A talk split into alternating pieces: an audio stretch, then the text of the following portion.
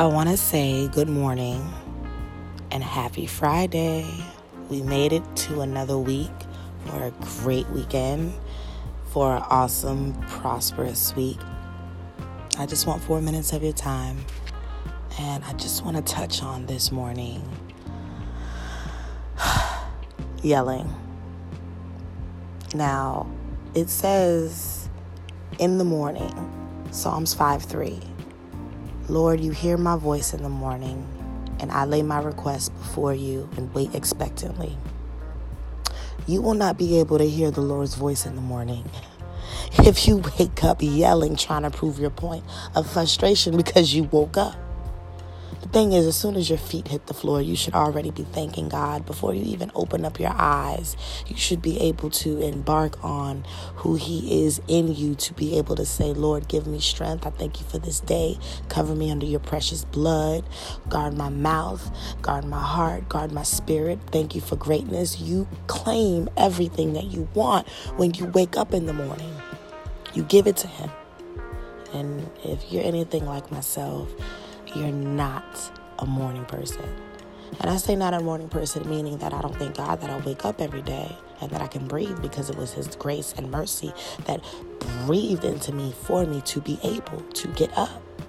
It's just difficult for me to get things moving. However, I am very appreciative that I have another opportunity to be able to reverence God by showing Him my love through waking up by handling my business and giving him my time so I could be guarded, not just in the spirit, so the enemy doesn't attack me. Because as soon as my feet hit the floor, the enemy is ready and you have to be guarded.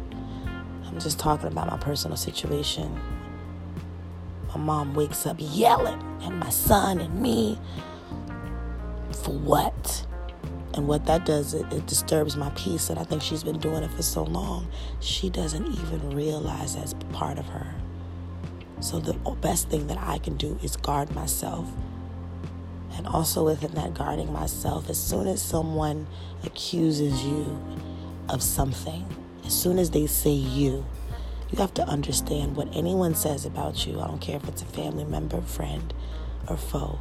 If someone accuses you of something in the midst of you trying to get understanding, everything they say about you is a reflection of them. Now, how you respond will make you accountable on what you need to do or how to respond back. And that, my friend, is wisdom and humility because within the wisdom you have understanding on how to respond to someone that accuses you of being a certain way. So, this morning, if I can encourage you not just to choose to be happy, but choose to guard yourself, protect yourself, pray over yourself, also love yourself, and love the ones who despitefully use you, even if it's someone in the family even if it's someone that you don't know. But carry the love of God with you when you wake up, on the go, on the road. Make this Friday beautiful, and you don't have to yell to get your point across because God is the peace that passes all understanding, and how He responds to you will be in a peaceful way to get His attention. Shout to the Lord, all the earth, let us sing. Yes, we give Him that power. But when it comes to a peace, let Him move through you through His Spirit and hear His voice in your heart. Happy Friday. Let's make it great. And let's be productive and successful in Christ. And that means be productive and successful in yourself. Happy Friday. From my heart to yours and my soul to yours, love, peace, and soul.